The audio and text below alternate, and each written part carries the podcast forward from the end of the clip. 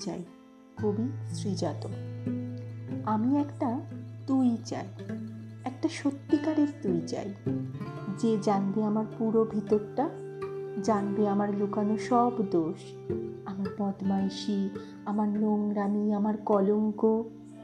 যে নিজে থেকে আমার ভুলগুলোর অংশীদার হবে, আমার পাপগুলোকে অর্ধেক করে লিখে নেবে নিজের খাতার প্রথম পাতায়। আমি এমন একটি তুই চাই যাকে আমি নির্দ্বিধায় উপহার দেব আমার সব অনিয়ম, আমার অপারগতা, আমার বদভ্যাস, আমার উশৃঙ্খলতা। আমি পিঠ চাপড়ে তার কাঁধে তুলে দেব আমার অসহায়ত্বের ঝুলি।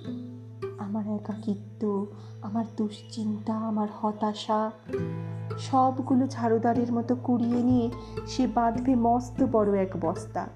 তারপর কুলির মতো মাথায় করে বয়ে নিয়ে যাবে সেই সব অভিশাপ। আর হাসতে হাসতে বলবে, ভীষণ ভারী রে, কি করে এতদিন বইলি এই বোঝা? তারপর ঠিকানা ছাড়া পথে হাঁটতে থাকবে অসীম সমুদ্র পর্যন্ত। সাগর পাড়ে এসে প্রচণ্ড শক্তিতে ছুঁড়ে ফেলে দেবে সেই বোঝা। ঠিক সাগরের মাঝখানে হারিয়ে যাবে আমার সব অভিশাপের ঝুলি। আমি ঠিক এই রকম একটা তুই চাই। যে কোনো দিন তুমি বা আপনিগুলোর মাঝে হারিয়ে যাবে না।